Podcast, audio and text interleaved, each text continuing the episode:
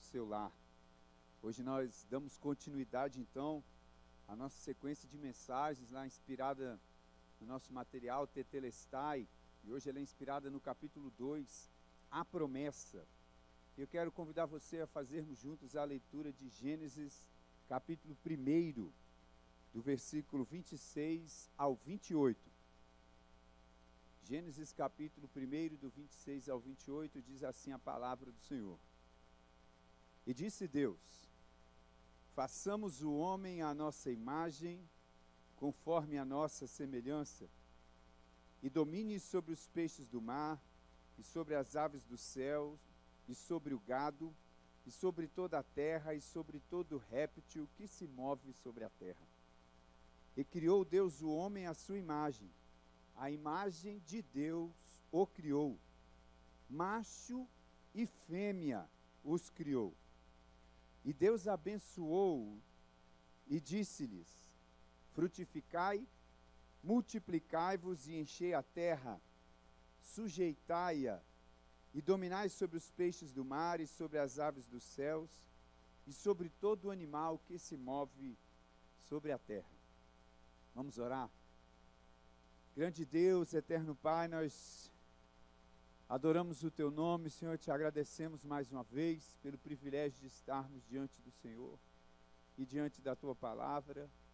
Deus, obrigado pela Tua mão estendida que está sempre sobre nós. Obrigado porque o Senhor é um Deus presente. Obrigado, ó Deus, pela vida que o Senhor compartilhou conosco, Pai. Obrigado pela porta que o Senhor sempre abre diante de nós. Deus continua falando conosco, Pai. Deus, e quando nos debruçamos sobre a tua palavra nesse momento, que a tua presença, que o teu Santo Espírito nos revele, Pai, tua vontade, teu querer e transforme as nossas vidas, Senhor, para a glória do teu nome. Nós oramos, Senhor, agradecidos em nome de Jesus. Amém. Amém. Bom, amados, o texto que nós lemos, ele vem falando da criação do homem, que Deus nos fez a sua imagem conforme a sua semelhança. Deus fez o homem conforme a sua imagem, conforme a sua semelhança. E isso não é dito de mais ninguém na criação. Isso não é dito acerca das árvores, isso não é dito acerca dos grandes peixes do mar, dos grandes mamíferos marinhos, isso não é dito acerca dos mamíferos terrestres, dos répteis, isso não é dito acerca do sol, da lua e das estrelas. Essa frase apenas é dita quando Deus traz o homem à existência, façamos o homem à nossa imagem conforme a nossa semelhança. Então, ainda que toda a criação de alguma forma revele Deus, ainda que um dia faça declaração a outro dia, ainda que os céus declarem a glória de Deus, o único item da criação, o único ser da criação que é feito à imagem e semelhança de Deus é o homem. Ainda que o nosso DNA seja muito semelhante ao DNA de tantos outros seres da criação, o ser humano ele é um ser único na criação, porque ele foi criado à imagem e semelhança de Deus. E por que Deus nos criou à sua imagem e semelhança? É importante entender isso. Deus é criador. Deus é o criador de todas as coisas. Todas as coisas foram criadas por ele. E sem ele nada do que foi feito se fez, diz a Bíblia. E Deus não simplesmente cria as coisas simplesmente para que elas existam. Deus não simplesmente fala, haja luz, então acontece a luz e é uma coisa feita simplesmente para acontecer. Tudo que Deus faz tem um propósito. Deus não somente traz a existência, mas ele traz a existência com uma função. Ele traz a existência por uma razão. Ele traz a existência com um propósito, ele traz a existência debaixo de uma missão. O capítulo 1 do profeta Jeremias, ele fala, né, que Deus o escolheu antes dele ser gerado no ventre da sua mãe, ele o escolheu para que ele fosse boca de Deus para as nações. Então, antes que Jeremias viesse à existência, antes que ele fosse gerado, Deus já tinha um propósito para ele, e isso não é uma exclusividade de Jeremias, isso diz respeito a cada ser humano criado na terra, isso diz respeito à sua vida. Deus te trouxe à existência debaixo de um propósito. Deus tem um propósito, um significado, uma razão para a sua vida. Deus te trouxe à existência porque existe uma missão para você dentro de toda a criação de Deus. E Deus cria o homem à sua imagem, conforme a sua semelhança, com um propósito. Porque Deus quer se relacionar com o homem de uma maneira muito mais próxima, muito mais profunda e muito mais íntima do que com toda a sua criação. A Bíblia fala que Deus passeava pelo jardim na viração do dia e ele vinha se encontrar com o homem. Deus não vinha se encontrar, Deus não vinha conversar, Deus não vinha trocar experiência com o leão, com o macaco ou com as árvores da floresta. Deus vinha compartilhar com o homem, porque Deus criou o homem conforme a sua imagem. Deus criou o homem conforme a sua semelhança, porque ele deseja ter um relacionamento com o homem, com a humanidade. Deus deseja ter um relacionamento com você. É isso que a Bíblia diz. E é isso que todo ser humano precisa entender. Deus não criou você apenas para que você exista de uma forma aleatória, de uma forma alheia e passeie sobre a terra e vive a sua vida e passe por ela, mas Deus criou você porque Ele quer ter um relacionamento com você como indivíduo. Deus te conhece, Deus conhece a sua história, Deus te chama pelo nome, Ele sabe quem você é e Ele quer ter um relacionamento com você. Deus criou o homem para que o homem refletisse a sua glória, para que o homem refletisse a sua imagem. E à medida que o homem andasse com Deus, à medida que o homem caminhasse com Deus, à medida que o homem conhecesse a Deus, a cada dia, ele seria mais parecido com o próprio Deus. Ele refletiria ainda mais a sua imagem. Nós refletimos aquilo que adoramos. E quando nós adoramos a Deus e nos aproximamos dele, nós nos assemelhamos a ele cada dia mais. E o contrário também é verdadeiro. Quanto mais nós nos distanciamos do relacionamento com Deus, quanto mais nós nos afastamos dele, quanto mais nós nos afastamos desse propósito pelo qual ele nos criou, para que nós nos relacionássemos com ele em intimidade, mais nós perdemos a semelhança, mais nós nos desfiguramos e perdemos a imagem do nosso Criador e nos brutalizamos quando nos afastamos dele, porque nos afastamos do nosso propósito. Deus criou você porque Ele quer se relacionar com você. E esse relacionamento é um relacionamento de amor, não é um relacionamento de domínio, não é um relacionamento de controle, ainda que Deus seja o Deus Todo-Poderoso, ainda que Ele seja onipotente, esse Deus escolheu se relacionar com o homem de uma forma diferente. A Bíblia fala que Deus plantou no jardim três tipos de árvores. O Senhor Deus fez brotar da terra toda sorte de árvore agradável à vista e boa para comida e a árvore da vida no meio do jardim, e a árvore da ciência do bem e do mal. Gênesis capítulo 2, versículo 9. Então haviam três tipos de árvores no jardim, toda sorte de árvore frutífera que você puder imaginar, a árvore boa, a árvore da vida e a árvore da ciência do bem e do mal. E Deus então deu uma ordem ao homem: não coma da árvore da ciência do bem e do mal. De todas as outras árvores do jardim você pode comer, mas dessa aqui você não coma, porque no dia que você comer, certamente você vai morrer. Então Deus deu ao homem uma escolha. Deus não colocou anjos guardando aquela árvore. Deus não colocou uma cerca em volta da árvore da ciência do bem e do mal. Ela estava acessível ao homem o tempo todo ainda que Deus tenha dado a ele uma ordem de não comer daquele fruto, Deus não escondeu a árvore, Deus não separou a árvore, Deus não construiu muralhas em volta da árvore, porque Deus sempre deu ao homem a escolha. Esse relacionamento que Deus quer ter comigo e com você é um relacionamento de escolha, de decisão. o homem poderia a qualquer momento escolher obedecer a Deus ou não obedecer. O homem podia a qualquer momento escolher a Deus, amar a Deus ou não amá-lo. O homem podia a qualquer momento escolher entre ouvir a voz de Deus e não ouvir. Deus deu a opção ao homem de decidir, de escolher se relacionar com Ele, porque o amor verdadeiro só é amor se for uma escolha. O Deus Todo-Poderoso abriu mão do controle. Ele poderia ter feito o homem programado para obedecê-lo. Ele poderia ter cercado a árvore, mas ele não quis controlar, porque ele quer um relacionamento profundo, genuíno de amor. E o amor só é verdadeiro se for uma escolha.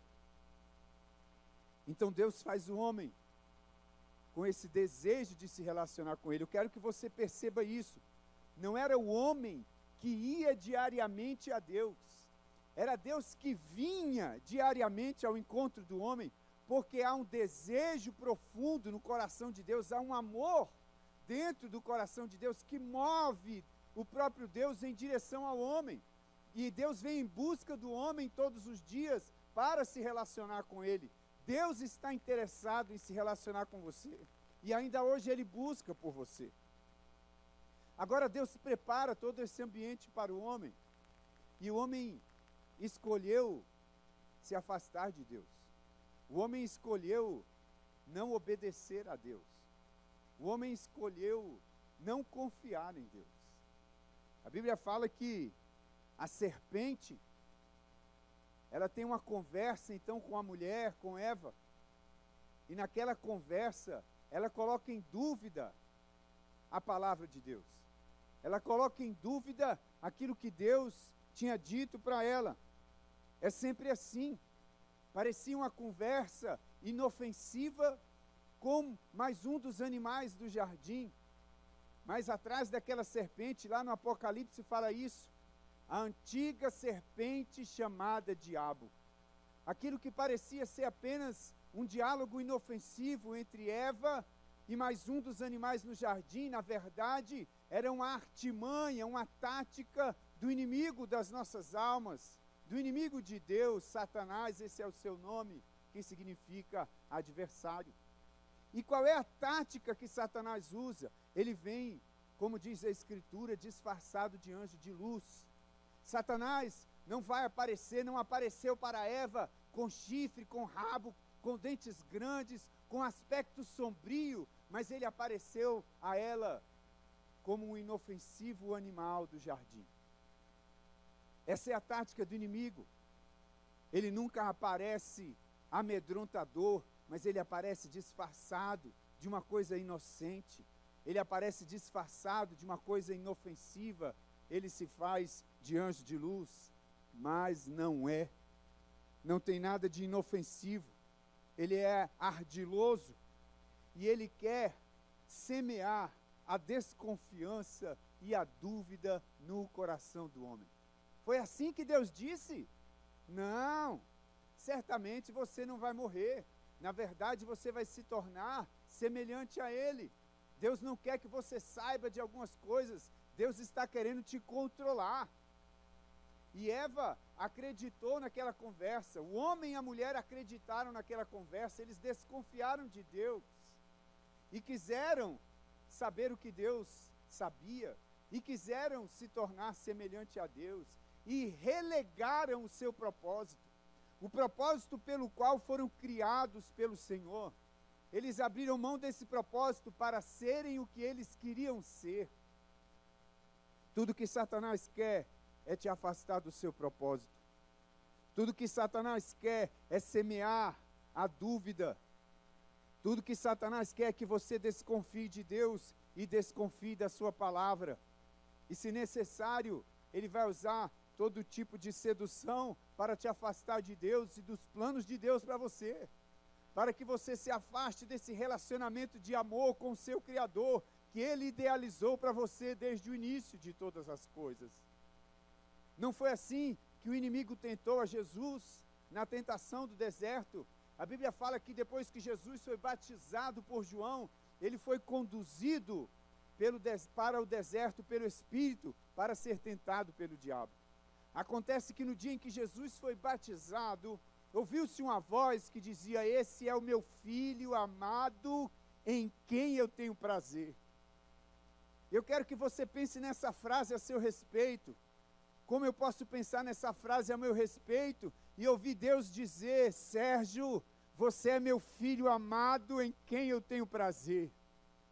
Um filho amado, ele não precisa fazer nada para dar prazer ao seu pai, ele dá prazer ao seu pai, ele dá alegria ao seu pai apenas por ser filho, apenas pela sua identidade, apenas pelo seu DNA, apenas por ser parte de mim, meu filho me dá prazer, e Deus declara a seu respeito que ele tem prazer, ele tem alegria em você. E Deus declarou acerca de Jesus Cristo naquele dia: Esse é o meu filho amado em quem eu tenho prazer. E como foi a frase que o inimigo tentou a Jesus? Se você é mesmo filho de Deus. Olha a condicionante, olha a dúvida que ele quer semear no seu coração e no meu. Deus declarou lá que você é filho dele. Será que você é mesmo? Se você é filho dele, por que, que você está aqui no deserto? Se você é filho dele, por que, que você está com fome? Se você é filho dele, por que, que você não pode saciar as suas necessidades? Se você é filho dele, por que, que você não pode fazer o que você quiser? Por que, que você não pode se lançar daqui? Porque ele vai te segurar. Você pode ser irresponsável, você pode ser inconsequente, e Deus tem a responsabilidade de te sustentar, de sustentar as suas inconsequências, as suas más escolhas, porque você é filho dele.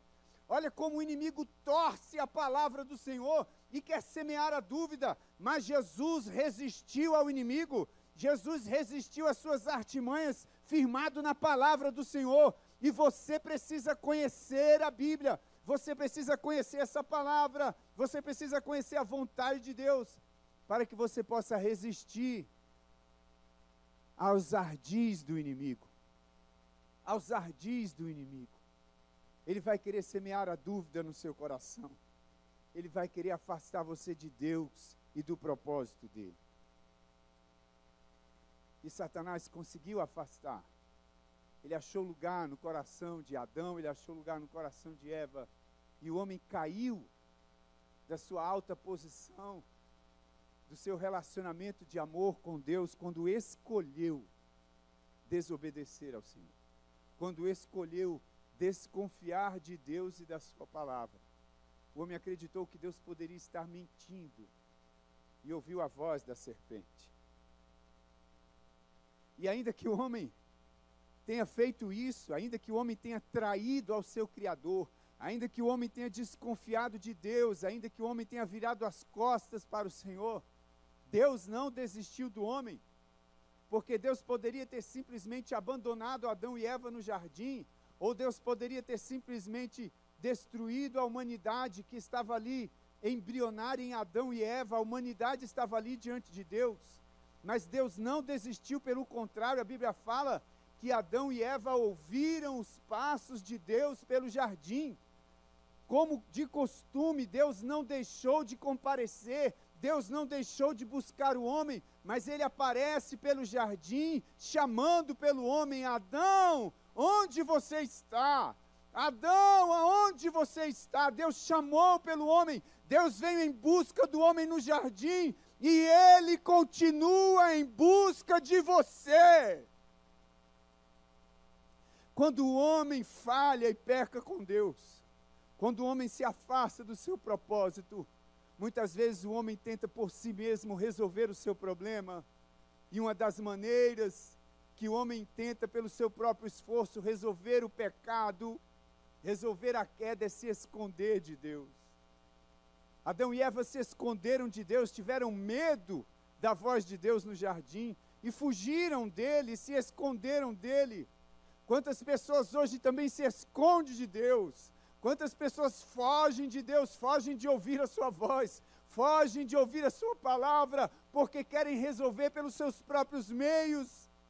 Não é possível se esconder de Deus. O homem ouve a voz no jardim, Deus está chamando por ele, Deus continua chamando por você. Muita gente foge de Deus atrás de um ateísmo externo, por dentro, ele sabe que a sua alma clama por Deus, mas ele quer endurecer o seu rosto contra Deus, se escondendo atrás de um ateísmo, se escondendo atrás de uma intelectualidade vazia, se escondendo atrás, muitas vezes, da ciência, quando a ciência não nos afasta de Deus, mas nos aproxima dele. Muitas vezes queremos nos esconder de Deus atrás da, da, religiosidade, atrás do ativismo religioso, mas Deus está em busca de você, não fuja dele.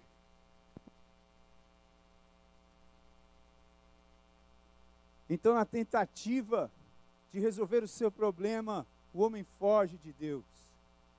Mas Deus continua chamando por ele. Uma segunda coisa que o homem fez para tentar resolver sozinho o seu problema foi que Adão e Eva cozeram para si, costuraram folhas de figueira para fazerem roupas e cobrirem a sua nudez e cobrirem a sua vergonha. Mas aquelas folhas não poderiam cobrir a sua nudez, não poderiam cobrir a sua vergonha. Costurar folhas é algo muito frágil, é algo muito passageiro, logo elas vão secar, logo elas vão murchar e não vão cobrir. Não tem condição de cobrir, só Deus poderia fazer isso, só Deus pode cobrir a vergonha, só Deus pode cobrir a culpa pelo pecado, só Deus pode apagar só Deus pode apagar o efeito do pecado na minha vida e na sua vida.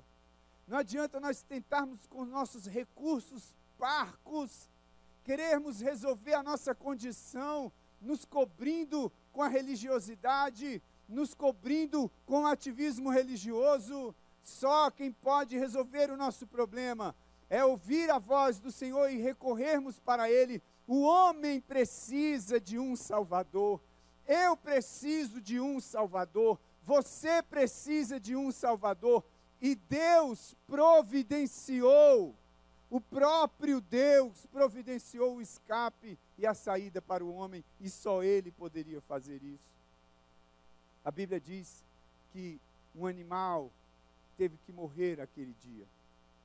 É a primeira morte registrada na Escritura.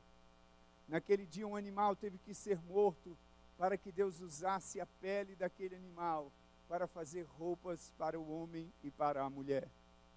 Não foi aquele animal que desconfiou de Deus. Não foi aquele animal que decidiu comer o fruto da árvore da ciência do bem e do mal. Não foi aquele animal que desobedeceu ao Senhor. Aquele animal era inocente, mas aquele inocente teve que morrer para cobrir a vergonha e a culpa de quem realmente errou. Naquele momento, Adão e Eva perceberam o terrível resultado, o terrível salário do pecado é a morte.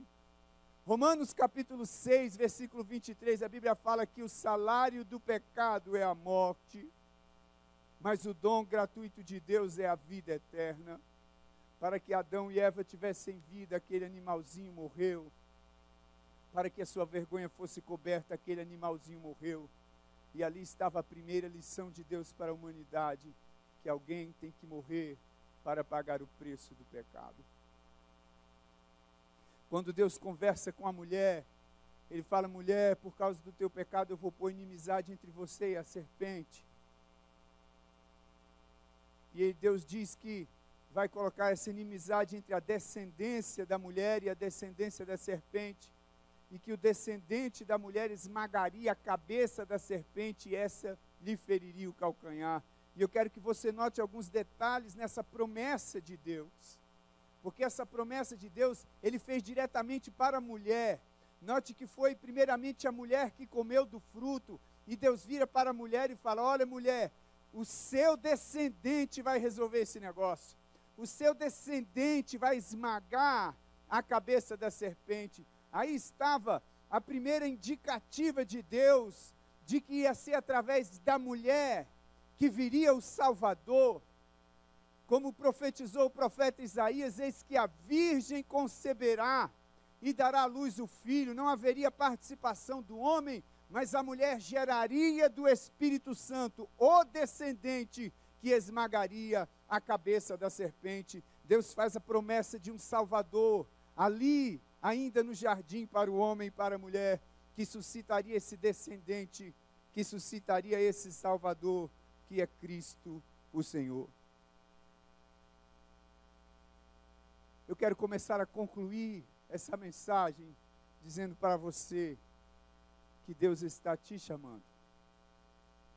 Como Deus caminhou pelo jardim, chamando Adão e Eva, mesmo depois deles haverem duvidado, desconfiado do Senhor, mesmo depois de o haverem desobedecido, traído sua confiança e amparo, Deus não deixou de vir ao jardim, Deus não os abandonou, Deus não desistiu deles e Deus não desistiu de você. Deus está te chamando. Deus quer restabelecer com você esse relacionamento íntimo e profundo com Ele, pelo qual Ele te trouxe à existência, para que você o pudesse conhecer e andar com Ele. Deus vem em busca do homem, chamando-o pelo nome, e Deus hoje chama você pelo nome. Deus te conhece, conhece a sua história, e Ele quer restabelecer esse relacionamento com você.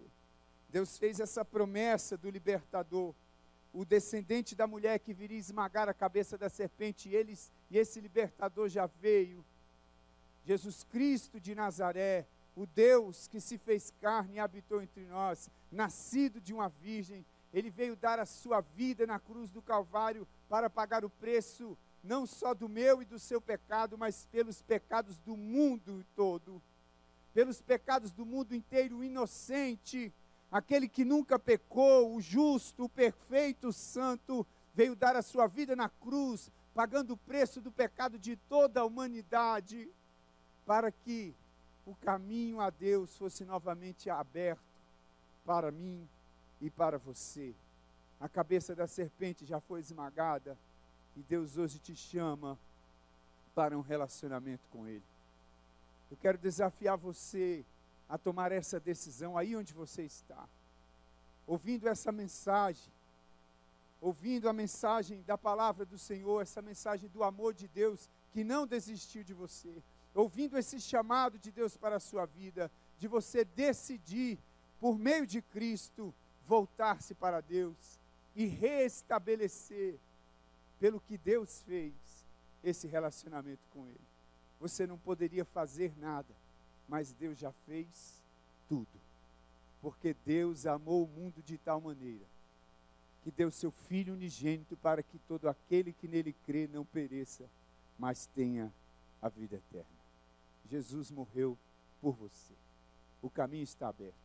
Não importa o quanto você tenha errado com Deus. Não importa o quanto você tenha falhado com Ele ou quão distante dele você tenha ido. Ele não desistiu de você eu quero te convidar a fazer essa oração comigo. Vamos orar juntos, pedindo a Deus que por Jesus Cristo restabeleça conosco esse propósito inicial dele para mim e para você, porque eu e você fomos feitos à imagem dele, para refletir a glória dele, para ter um relacionamento íntimo e profundo com ele. Vamos orar? Senhor Deus, nós queremos te agradecer pela tua bondade pela tua misericórdia, Senhor, que não tem limites, pelo teu amor, Senhor, que excede, Deus, todo o nosso entendimento e transpõe todas as barreiras, pelo teu amor revelado na cruz do Calvário através do sacrifício do teu Filho Jesus. Deus, e eu oro agora, Senhor, por cada alma, Senhor, por cada pessoa que está ouvindo essa mensagem, que foi tocada pelo Teu Espírito Santo. Por cada um hoje que ouve a voz do Senhor, que ouve os seus passos na direção, Pai, deste homem, dessa mulher, que admite, Pai, hoje que precisa do Senhor, que nasceu para se relacionar contigo, ó Deus. Pai, por Jesus Cristo, Senhor. Ah, Deus, lava agora o coração Deus, pelo sangue da cruz, lança fora toda acusação, toda culpa, todo medo e restabelece, Pai, um relacionamento com o Senhor. Uma nova história, uma nova caminhada de alegria, de propósito e significado nessa terra, Senhor. Eu abençoo este homem e essa mulher e a cada família que nos ouve nessa hora, Pai, cada casa, cada lar, em nome de Jesus. Amém. Olha, você que tomou essa decisão hoje se você sentir a necessidade de, de uma orientação, se você sentir a necessidade de uma companhia nessa caminhada, eu quero dizer para você que a caminhada cristã não é uma caminhada para ser feita solitária, mas é uma caminhada comunitária. Existe um povo na terra que tem esse mesmo propósito e que quer te ajudar. E se você quiser a nossa ajuda, a Assembleia de Deus Manancial está aqui para te ajudar. Nós temos igrejas aqui na quadra 15 de Sobradinho, no setor de mansões, no condomínio residencial comercial, na Fercal, na Boa Vista. E você pode buscar qualquer uma das nossas unidades, nós estamos prontos a ajudar você nessa caminhada. Entre em contato conosco, você pode entrar em contato conosco pelo direct no Instagram, pelo nosso telefone que você vai achar lá e nós vamos te ajudar. Nós estamos prontos a ajudar você nessa caminhada e trazer mais luz ao seu caminho, ajudar você com as suas dúvidas. Não esqueça que Deus te ama e que Ele te fez, Ele te fez, para que você pudesse ter um relacionamento íntimo e profundo com Ele. É, se você entende que essa mensagem é edificante, precisa atingir muitas vidas, não esqueça de se inscrever no nosso canal, de clicar aí no sininho, de compartilhar com seus amigos essa mensagem, com as pessoas que você ama, para que essa mensagem alcance muitas outras pessoas e elas possam descobrir o seu verdadeiro propósito e significado em Deus. Contribua conosco, você vai ver aí também no nosso site, vai ser compartilhado aí com você a, a conta da nossa igreja, se você sentir no seu coração de estar abençoando esse trabalho, para que nós possamos estar alcançando mais e mais pessoas, ajudar mais e mais famílias Está aí a nossa conta, você pode fazer uma transferência, um depósito e nos abençoar. Que Deus esteja abençoando a sua vida, a sua casa, a sua família. Que haja paz no seu lar. E não se esqueça, um Salvador já veio por você. Um grande abraço. Que Deus te abençoe. Fique com Deus.